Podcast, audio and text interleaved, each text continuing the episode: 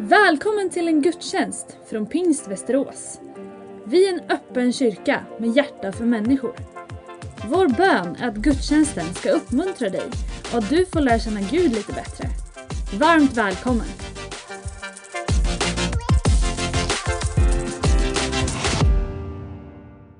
Ja, detta är en dag som Herren har gjort. Låt oss på den jubla och vara glada. Hans nåd är ny varenda morgon. Och det är inte slut med hans barmhärtighet. Vi har alltid orsak att vara tacksamma och glada för att få fira gudstjänst. Gud sitter orubbad på sin tron. Inga hormonsvängningar drabbar honom.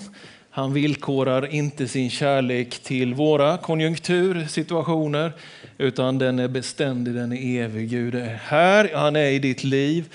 Och vi behöver de här stora påminnelserna om att mitt i detta får vi vara med och konstatera att han bryr sig om oss. Han har ett ärende till oss, han har en plan för oss, han har en framtid för dig. Han har ett planerat hopp som han själv tänker se till att det blir av. Det är stort tycker jag. Om du lite grann tuggar på det, idisslar på det. Vi har väl inte fyra magar som kossa, men vi har väl i alla fall en mag att idissla på lite. Ni vet kyrkofadern Augustinus sa det att minnet och magen hänger ihop på något sätt. Så det där man tuggar och äter i sig, det är någonting bra. Nu försöker jag fylla på ditt själsliga kostförråd här av vem man är. Och när vi tar till oss det där så växer vår frid och vår glädje inför honom. Hörrni, vi eh, är i andra söndagen av en gudstjänstserie som handlar om dig och om Jesus och idag med underrubriken Framtiden. Så du får gärna stå upp tillsammans med mig så ska vi läsa ifrån Judas brev. Vi läste från Uppenbarelseboken här för två veckor sedan och nu tackar vi. Vi läser bakifrån och fram, lite hebreiskt sådär, från höger till vänster istället. för. Så det är Bibelns näst sista bok. Jag tänker inte lägga så mycket energi på att förankra den i datering och författarskap, men konstaterar att här finns en Judas som är kopplad till Jakob och en del menar till Petrus. Och han skriver någonting som har varit omdebatterat i kyrkohistorien, ska det få vara med som kanonisk skrift eller inte, men är ju sedan länge det och en självklar del av Bibeln. Så vi läser verserna 17 till 24 i denna bok som bara har ett enda kapitel. Och vi läser i tro på Guds ord i Jesu namn. Men ni, mina älskade, ska komma ihåg vad som är förutsagt av vår Herre Jesu Kristi apostlar. De sa till er, i den sista tiden kommer hånfulla människor som drivs av sina gudlösa begär. Det är sådana som skapar splittring, oandliga människor som inte har anden. Men ni, mina älskade, ska bygga upp er själva på er allra heligaste tro och be i den helige ande. Håll er kvar i Guds kärlek medan ni väntar på att vår Herre Jesus Kristus i sin barmhärtighet ska ge er evigt liv. Mot dem som tvivlar ska ni vara barmhärtiga. Andra ska ni rädda genom att rycka dem ur elden. Och andra ska ni vara barmhärtiga mot, fast med fruktan, så att ni avskyr till och med deras kläder som är nedsmutsade av köttet. Han som har makt att bevara er från fall och föra fram er fläckfria och jublande inför sin härlighet. Den enda guden, vår frälsare genom Jesus Kristus, vår Herre. Honom tillhör ära, majestät, välde och makt före all tid, nu och i all evighet. Och låt mig höra ett decibelrikt Amen. Det är nästan lite för dåligt tycker jag. Amen, just det. Det är bra att få bara säga det, låt det ske. Nu får man sätta sig ner. Och du som tycker att vi exercerar med dig något när vi ber om detta, det, det gör vi ju. Det gör vi. Vi gör det. Vi övar oss i gemensamma praktiker av att tillsammans höra Guds ord, tillsammans be. Vi påminner oss i kyrkan varje söndag om att jordaxeln går inte genom dig den här söndagen heller och inte genom mig heller. Utan vi sätter ett annat fokus. Vi sjunger till Herren och vi ber till honom.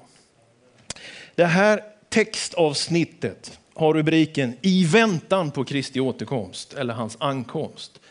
Framtidsprognosen för kyrkan handlar om härlighet, handlar om obegränsade tillvarons verkliga förvandling och förverkligande av allt Guds rike står för. Rättfärdighet, frid och glädje. Det är helt fritt ifrån korruption, Inga baktankar, ingen som blir besviken. Det vi har framför oss, det som är kyrkans verkliga destination, är det stora perspektivet som Gud har förberett. Så den grundläggande bibliska framtidsvisionen för mänskligheten är en väldigt vacker sådan, en förunderlig sådan, en stor sådan. Någonting som vi inte kan sätta ord på och fantisera ut. Inte den mest vackra konstnär kan måla den tavlan som beskriver vad Gud har planerat för sitt folk i framtiden. Så det finns all anledning att lyfta blicken, komma i anden och lite upp på höjden och tänka, va? Kan det ligga bättre framför mig? Är det inte bara elände, dystopi, krig, klimatförstörelse, flyktingströmmar, rasism, allt detta som ställer oss mot varandra. Är det inte bara det vi har framför oss? Den här helgen minns vi 20 år sedan 9-11 och att vår värld faktiskt förändrades och blev en tuffare tillvaro. Och jag tycker vi känner av det i kvarter och gator, till och med i Västerås. Det finns verklig beskrivning av tuffa tider också i detta brev. Men så kantrar det in i, det roterar in i den där ljuvare framtidsvisionen. Så det finns ett konstaterande. Man, man säger om generation Z, vår, vår dags ungdomsgeneration, att det är den första generationen på ganska många generationer som själva tänker sig att vi kommer få det sämre. Innan har det varit att det blir bättre. Liksom. Min pappa gick sju år i folkskola, jag har läst lite mer och mina barn kommer läsa mer än mig. Vi, vi, har gjort en resa, många av oss, på det materiella området, utbildningsmässiga området. Vi reser världen över, har gjort det i alla fall. Vi har fått det bättre. Nu har vi en generation som börjar tänka, vi kommer få det sämre. Vi har unga familjer som inte vill sätta barn till denna värld utifrån de risker som klimatomställningarna medför. Vi lever med en, en, en, en, situation i västvärlden där landvinningen av mötesfrihet, åsiktsfrihet, och religionsfrihet inte längre värderas så högt, utan vi har blivit egoister och käkar upp vår egen frihet. Det är väldigt mycket som är på den negativa sidan, på det minuskontot.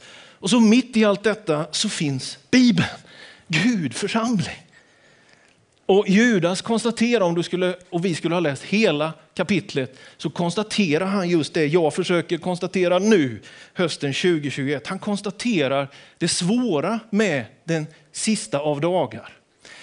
Och man kan säga grovt och dela in liksom Bibelns liksom faser i skapelse, fall, men också ur fallets konsekvenser, hur Gud väljer ett folk och ur detta folk kommer Bibeln, ur detta folk kommer Messias och så är reduktionen ett faktum, timglasets smalaste punkt där Guds ursprungliga plan har tvingats att reduceras ner till en enda person vars namn finns på varje kyrka, vars kors står upprest. Hans namn är Jesus, det är själva centerpunkten för tillvaron. Han är origo, han är alltings börjans och alltings slut. Han är den som sammanfattar allt av Guds tillvaro och Guds närvaro och lyfter kyrkan in i någonting som börjar med 12 lärjungar som blir 3000 på pingstdagen och som har en frälsningshistorisk expansion till denna dag. Så gamla råbarkade vikingar till och med i Västerås kan säga tack Jesus för frälsningen.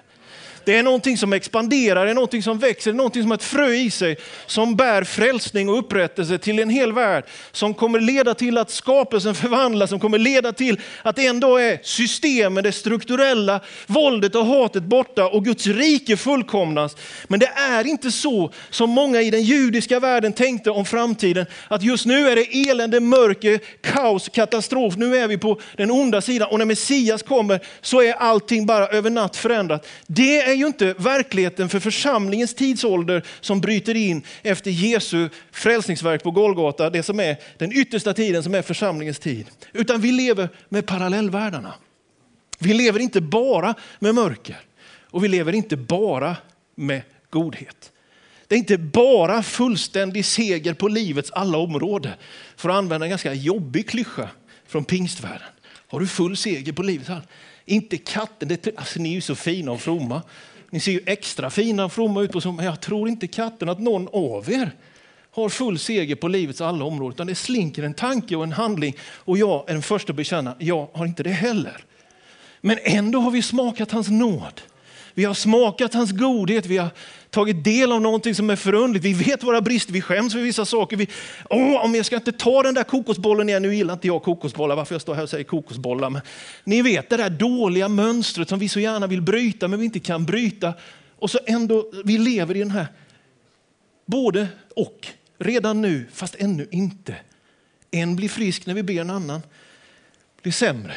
Jag har ju berättat några gånger att När jag var pastor i Tranås här så hade vi förbön, jag och den andra pastorn för en sjuk människa. Och på söndagskvällen ringde hans fru och bara ville tala om för mig att sedan ni bad för honom så blev han sämre dagen. Jag tyckte det var viktigt att du fick veta det.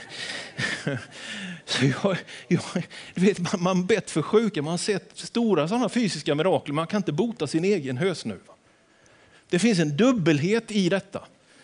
Det goda, det onda, redan nu, ännu inte. Närhet, kärlek. Den här varma blicken när du liksom får se och känna att någon bryr sig om dig. Fastheten i ett handslag, någon du kan lita på. Omfamningen, förundran, förälskelse, pengar på kontot, solsken. Men det finns ju saker som vi bara känner, oh, det känns så bra. Va? Men alla ni, så fort jag säger det så kommer vi ju på antitesen. Sveken när det inte funkar i skolan. Pengarna är slut, månaden är inte slut. Allt det här som är, är ju en dubbelhet över. Så vad är då en schysst framtidshållning? Här finns några korn i den här texten. Någonting har börjat i ditt liv med Jesus Kristus och du är på väg emot en fantastisk framtid. Nu ägnar jag några minuter åt vägen dit, sträckan på väg dit. Kom ihåg, säger Judas, vad som har förutsagts av apostlarna. Komma ihåg, remember. Det engelska ordet för att komma ihåg har med medlemskap att göra. Det har med tillhörighet att göra. Därför är söndagsvanan en god vana. Därför är det ju fantastiskt med alla Youtube-predikanter, men du ska lyssna på din egen pastor. Inte för att han eller hon är den perfekta, utan för att vi hör någonting tillsammans. Vi är en gemensam process. Vi tar ansvar för varandra. Det finns en annan styrka i det än den där kryddan som man i och för sig kan käka ute någon gång och bli välsignad och glad över. Håll dig, remember, återkoppla. Det finns någonting positivt för din framtid. Att inte vara fladdrig, att inte vara obeslutsam. Utan istället vara beslutsam, fast i ditt sinne. Den som är fast i sitt sinne bevarar Gud i frid, för på dig förtröstar han. Så står det. Det behövs någonting av en beslutsamhet inför din framtid med allt det som kommer vara av svek av tillit av kärlek, av distans. Jeremia, detta klassiska, jag vet vilka tankar jag har för er, säger Herren.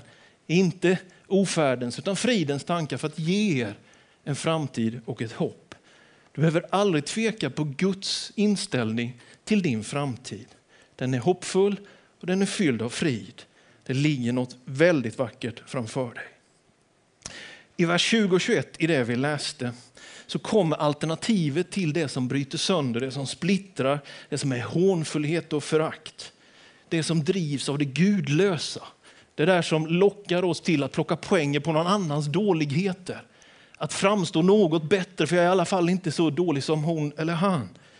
Det där hanterar Judas och säger, här finns ett annat alternativ. Ni ska göra så här istället, vers 20. Och här kommer fyra råd. Du ska bygga upp dig själv och du ska be i den helige ande. Du ska hålla dig kvar i kärlek och du ska vänta på ankomsten.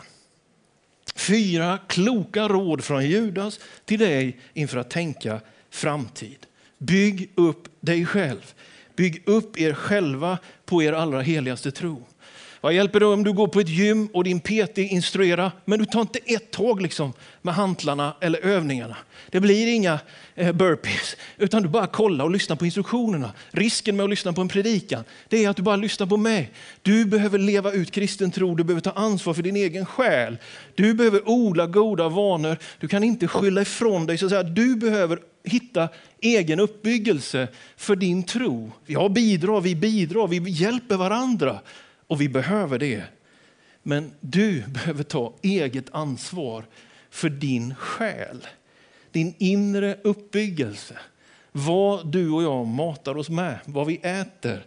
Jag tycker du har gjort ett klokt val att komma till kyrkan idag. Därför att du fylls med någonting. Vi ger dig lite ett annat perspektiv. Vi hörde här om goda redskap som ligger framför i vår församling och det finns många andra.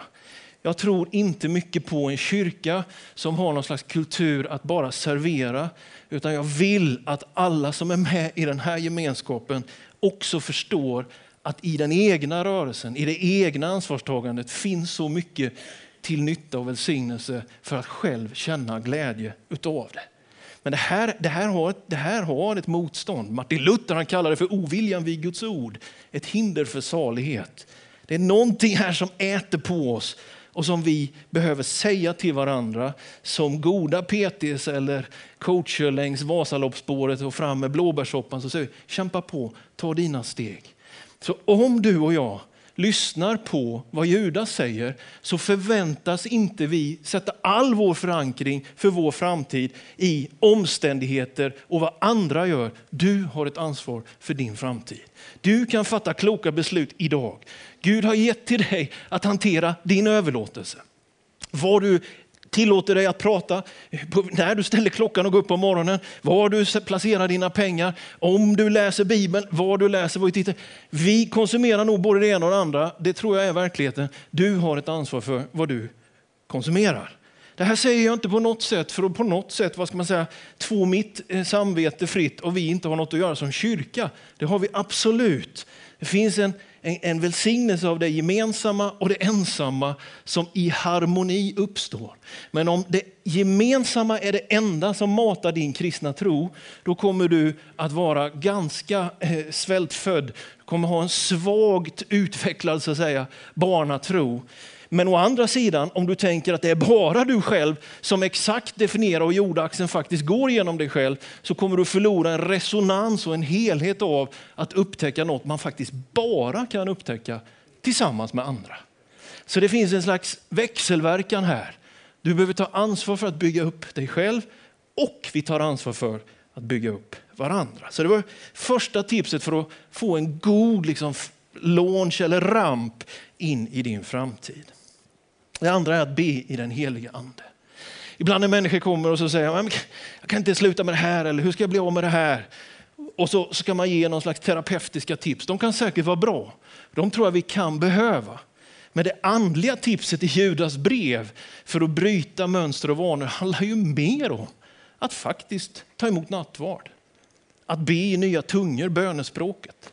Att läsa sin bibel. Att gå fram och säga till någon, kan du be för mig? Det är den primära kristna livsstilen. Kristen livsstil är inte primärt etik och moral, utan det är Guds tro och överlåtelse till honom. Det är rötterna som sen bär en frukt. Så om du kämpar, be. Om du tycker att du har svårt med prioriteringar, faktiskt be. Det är de gamla upptrampade starka ledarna som vi nämnde, Martin Luther, kan nämna John Wesley, många, många andra. De har ju bara märkt det, att när bördan blir större har jag större behov av att be för att klara det. Det är den, det är den märkliga ekvationen att i pressen så behövs bönen och när bönen finns så är det som att pressen blev mindre och du faktiskt klarar det mer. Så du behöver ha en inre uppbyggelse, ett pågående böneliv som är i den helige ande. Det tredje rådet handlar om att hålla sig kvar i Guds kärlek. Jag tror att den här kan vara avgörande inför det som är att möta morgondagen. Därför att om vi utvecklar cynicism, om vi utvecklar en slags värdeuppgivenhet, det kallas nihilism med fina ord, då blir det som det står i Jesaja och som Paulus citerar i första Korinthierbrevet 15. Ät, drick och var glad för imorgon ska vi dö. Det vi, blir, vi blir cyniska, vi blir hårda, vi blir dömande mot andra och vi tappar det långa framtidsperspektivet. För vet du, den som är i kaos idag, med Guds ingripande i den, så är det ordning imorgon. Vet du, vi tror fortfarande med dig och ber med dig att det som inte funkar i ditt liv idag kan funka imorgon. Vi ger inga garantier och utfästelser, men vi står i tro med dig. Vi lider med dig, vi ber med dig. Kyrkan har sin förbön, men det som kommer i det smörjmedlet är att du och jag måste bevara oss ifrån hårdhet, bitterhet, nihilism. Vi borde istället säga ät, drick och var glad, och bjud någon på det och fira för imorgon ska vi leva och sen ska vi leva för alltid. Så jag tror det är mer den kloka slutsatsen att dra, att fira livet, att ta del av det vi kan på något sätt mötas och förundras och bli glada i detta. Det är för mycket av cynism, av hårdhet, av beräkna och det imponerar inte och det förändrar ingenting. Du vet, I detta så uppstår också det här sunda i vilka krav man faktiskt kan ställa på dem man bor tillsammans med eller på sin församling eller på sin arbetsplats. Det kristna svaret är ju ändå det att ytterst sett är det bara Gud som kan fullt ut tillfredsställa oss. Ingen partner, inget barn, inget syskon, ingen förälder, ingen chef, ingen medarbetare, ingen student, ingen lärare kan vara 100 procent vad du och jag behöver. Det är bättre att konstatera detta. För då får man också rimliga förväntningar på varandra. Jag vet, ja, det är det där gänget i pingkyrkan, men de tror på Gud. Det är det där gänget, det är någon tränger sig i nattvardskön och en annan tränger sig i fikakön. Och en struntar i att betala, men Gud är god. Det är lite halvkaos och lite smått kriminellt då. Men det finns en närvaro i denna goda process att faktiskt hålla sig kvar i Guds kärlek. Jag hamrar lite på denna eftersom jag behöver detta själv och jag tror att jag inte är ensam om det. Talar jag till oss medelålders liksom. Åren har ändå gått. Det blev kanske inte alltid riktigt som vi hade tänkt, vare sig i tjänst för Gud eller på det privata planet. Och så står den där kampen inför vår framtid nu Ska den definieras av att vi blir kalla och beräknande? Eller ska vi våga älska en gång till? Ska vi våga öppna våra hjärtan en gång till? Riskera att vara sårbara och konstatera att det kan gå snett. Men alternativet att isolera sig inblandad i gladpack eller aluminiumfolie från Skultuna in i någon slags egoismens frösabox för att åtminstone kunna vara kaxig och säga de har fel och jag sköter mitt. Det är inte det kristna alternativet till att hantera besvikelser i församling, familj, företag, skola. Vårt alternativ är att älska som att det finns en morgondag. Att älska som att det räcker. Att bjuda, vara generös och inte föra bok om man blir tillbakabjuden, utan ge i alla fall. Hur i all världen har den här församlingen tre sommarmånader, brukar ju vara inget annat än förskingring liksom, fysisk hoppas inte ekonomiskt. Men den här sommaren, juni, juli, augusti har Pinkyrkan i Västerås medlemmar tillsammans gett två miljoner. Vi har inte skickat, ja det kan vara värde. Vi har inte skickat Hells Angels efter en enda medlem. Inte Kronofogden heller.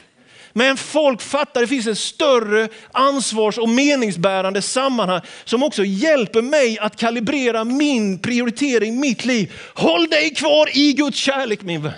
Håll dig kvar i det här mjuka.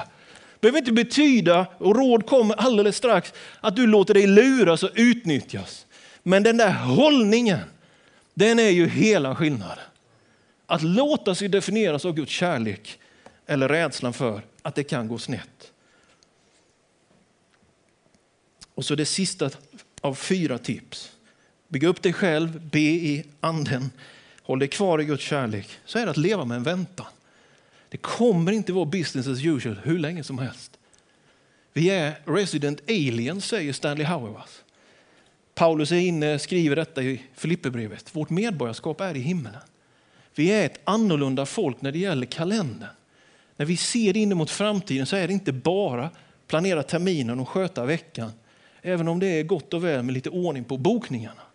Vi planerar, men vi ber också. Och vi väntar på en förvandlingens dag. Vi ser den i fjärran, vi hälsar den och vi bekänner oss till den. Vi inser att vi med källsortering av sopor och med evangelisation kan göra något lite. Men en dag kommer han som ställer allt till rätta och förvandlar allt. Den kristna framtidsinriktningen är liksom inte bara att fixa, det är inte en kvartalsekonomiskt tänkande tes, utan det är ett evighetsperspektiv som hela tiden ligger där som en god påminnelse att etiken idag är präglad av eskatologin imorgon. Så det var de fyra råden till dig. Och vet, jag tror att när vi tänker på människor vi har kontakt med finns det faktiskt ganska många människor som inte vill leva. Som inte ser liksom, varför ska jag gå upp på morgonen. Varför ska jag kämpa? Du kanske är här också du. Inte så att du är i det läget att du vill ta livet av dig själv. Sådana tankar finns också ibland. Men desto fler tror jag har tanken, vad ska jag leva för? Man skulle aldrig komma på tanken att avsluta sitt, sitt liv och det ska man inte göra. Våra dagar ska ligga i Herrens händer. Vi ska inte ta beslut om hur många dagar vi själva ska leva. Men det kan komma en sån leda, en sån press över människan så att hon inte längre tycker det är någon mening med att betala räkningarna, gå upp, sköta rutinerna. Att inte vilja leva men att ändå inte vilja dö. Tänk om det är sekularismens, egoismens frukt. Att när vi ska fixa allt själva så fixar vi inte det. När Gud ska plockas bort ur ekvationen och vi ska vara som praktiserande ateister så blir människan förvirrad, uttömd, ledsen och ensam. Så när vi tänker framtid så är det ju helt avgörande med de här exempelvis då fyra beståndsdelarna. Av uppbyggelse av bön, av kärlek, av framtidstro. För den verklighet som är den verkliga i det fysiska är att föräldrar sliter ont. Barn mår inte alltid bra. Jag vet att det finns all, hela skalan i allt. Men Det är någonting dysfunktionellt över tiden. Vi flyr hellre relationer än att kämpa för dem. Vi orkar inte med. Och ibland måste man lämna relationer. Det är inte det jag säger, jag bara försöker ta tempen på vad det är som gör att vi backar. Att vi isolerar oss, att vi, vi, jag vill inte riskera någonting. Det här är jag en stor del av själv. Man har bränt, man ger något till någon som man tycker missbrukar sitt förtroende, så backar man. Istället för att vi tar ett tag till. Vi ger inte upp. Tack gode Gud att Gud inte ger upp om mig och om dig. Tack gode Gud att han, liksom, han bara på något sätt vill påminna dig om ja, men jag har en framtid för dig också. Det finns ett hopp för dig. Det är inte slut för att det var misslyckat någonting bakåt. Det finns en fortsättning. Jag gillar så mycket det Judas skriver. Han säger Herren har makt att bevara dig från fall. Jag gillar det av två skäl. Det ena är just att han har makt. Det andra är konstaterat att vi, det har inte vi. Utan vi kommer att falla. Vi faller. Det står inte Judas, jag och Jakob och Petrus, vi har kraft så vi kan stå upprätta. Nej, han skriver här emot slutet i den 24 versen, han som har makt att hålla er uppe. Det perspektivskiftet hoppas jag att kyrkan hjälper dig med. Vi utgår inte från att du ska fixa det här själv. Det är helt okej. Okay. Vi konstaterar att vi alla trillar dit och är svaga. Men vi sätter vårt hopp till honom som kan bevara oss. Vi inser att vi har fallit och kommer att falla, men han kan bevara oss från fall. Det är, för att tala med lite katolsk kultur, Felix kulpa, den lyckosamma synden. Det är den synden som, okej, okay, det var inte bra, men den lärde dig någonting. Det var inte rätt, men det blev rätt. Det är någonting av Guds enorma barmhärtighet och tålamod. Förstår du inte att det är hans godhet, skriver Paulus i Romarbrevet, som för dig till omvändelse? Så vad, vad, rör det här vid för storheter? Jo, han ger rekommendationer här, Judas, hur du själv då ska förhålla dig till andra. Var barmhärtig. Gör något för andra människor som lider. Och ibland måste du vara barmhärtig med försiktighet. Alltså jag tycker det är så klokt, en sån levnadsvisdom. Bygg upp dig själv, var kvar i bönen, i kärleken, vänta på hoppets införlivande. Var barmhärtig mot dina medmänniskor. Gör någonting för någon annan människa. En del av dem måste du göra det med viss försiktighet för. Han utvecklar ju inte det så mycket, men jag tror vi alla förstår att ibland finns det en gräns för vad just du och jag kan göra. Men det finns en välsignelse av att hålla sig i detta perspektiv av att göra något. Så jag vill säga till dig, ge upp det perfektionistiska projektet. Och jag behöver säga det till mig. Jag grämer mig över kommatecken som hamnar fel. Igår ägnade jag dagar, timmar åt att sätta upp tätningslister. Och I ett gammalt hus med isättsfönster så är också det en utmaning för perfektionismen inom en. Släpp det. Släpp det här som bara på något sätt är upplagt för att du ska bli besviken. Grämelse bor i Doras bröst. Den här vanmakten, att jobba hårt, Sisyfos som puttar stenen upp för bara för att den ramlar ner och börjar om igen. måste brytas i Jesu namn. Men det bryts inte genom att peppa upp sig själv på andras bekostnad. Bli hård i hjärtat. Det bryts igenom att vara barmhärtig med sig själv och med andra människor. Att inte ställa orimliga krav på församlingen, men älska församlingen. Att vara den som förstår att jag behöver ta ett eget ansvar och jag behöver vara barmhärtig. Vet, den hållningen, det är ju det som Jeremia igen får profetera. Jag vet vilka tankar jag har för er, inte ofärdens tankar utan fridens tankar. Så det långsiktiga gudomliga hoppet byggs upp i nuet med att trots våra misslyckanden, trots våra fall kan vi ändå ha frid. När Jeremia fick profetera det här om fridens tankar inför framtiden var det kaos i Jerusalem. Babel och Jerusalem, folket under ockupation, allt det där. Mitt i kaoset så kom ett budskap om frid. Och så landar Judas in sitt brev och jag landar in min predikan med en lovprisning. Och han säger och konstaterar, han som har makt att bevara er från fall och föra fram er fläckfria och jublande inför sin härlighet. Den enda guden, vår frälsare genom Jesus Kristus, vår Herre. Honom tillhör ära, majestät, välde och makt före all tid, nu och i all evighet. Det är som att Judas bara förlorar sig i storheten hos Gud och konstaterar att om vi är barmhärtiga mot oss själva och varandra så ska det nog lösa sig det här också i det som ligger framför. Ska vi säga amen? Amen. Vill du stå upp tillsammans med mig så lovsjunger vi alldeles strax här men jag vill ha en, ett moment bara av bön tillsammans med dig. Herren är här just nu genom sin helige ande och jag tror att han vill betjäna dig. Jag tror att han vill hjälpa dig som, som är väldigt pressad inför bara imorgon. Jag tror att han vill röra vid dig som, som på något sätt kan känna igen dig i att ja, men, jag har blivit kall och beräknande. Jag behövde mer av Guds kärlek. Han vill hjälpa dig som har svårt att sätta gränser, där du blir utnyttjad. För jag tror det finns sådana också i det här rummet. Ditt hjärta är så öppet och du är så generös så andra människor utnyttjar det. Ibland behöver man vara barmhärtig med försiktighet som Judas här skriver. Så, så det finns liksom en helhet och en resonans i detta. Va? Men det handlar någonstans om att möta morgondagen i frid. För vi vet att han, han tar hand om oss också imorgon. Det tar till för stora ord, men jag upplever ju Herren är här genom sin ande. Och jag tror att det sker mycket på insidan av människor just nu. Vi har fallit, men han ska bevara oss från fall. Det är struligt, han ska hjälpa oss.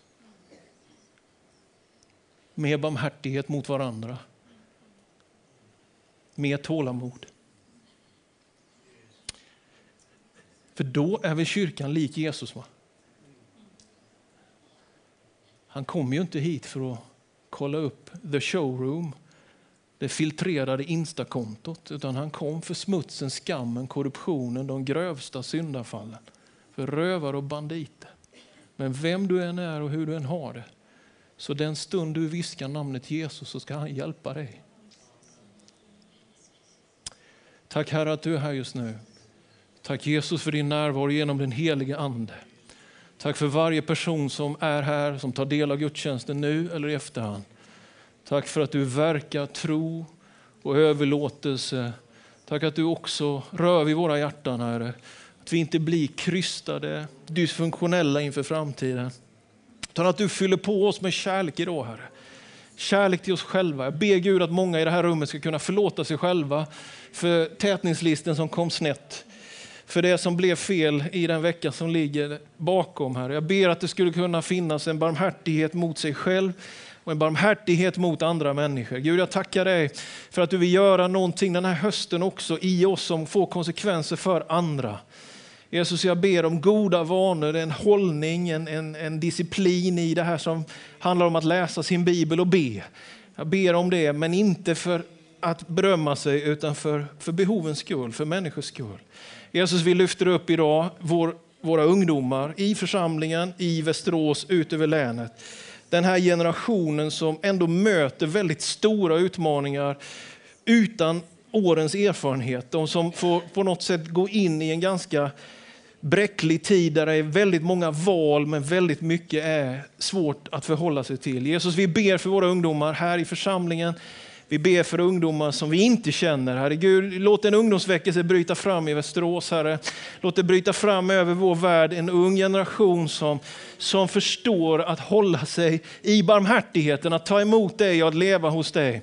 Jesus, jag tackar dig. Jag tackar dig för vad du gör i en, en ung och ny generation. Jag ber att vi ska vara en bra församling för unga människor att vara med i, att växa till i tron, att få brottas med tvivel, att få processa det som går bra och det som går snett. Herre Jesus, jag ber att du ska beskydda ifrån cynism, beskydda ifrån det som plockar bort dig ur deras liv. Herre Jesus, vi ber om, om, om glädje bland ungdomar i att leva och se framåt, Herre. Ber om mycket framtidstro. Jag ber att vi ska få se att våra ungdomar ska få vara glada, Herre. Att de ska få trivas med livet, trivas i sin kropp, vara tillfreds och kunna på något sätt bara vara, vara goda människor utifrån din godhet, Herre. Mitt i allt som är, Herre. Jesus, jag vill på något sätt bara lyfta den som kämpar med dålig självkänsla och självbild, som föraktar sin egen situation, sin egen kropp, Herre. Jesus Kristus, jag vill be att du ska ge ett möte till de människorna i det här rummet eller den räckvidd det har.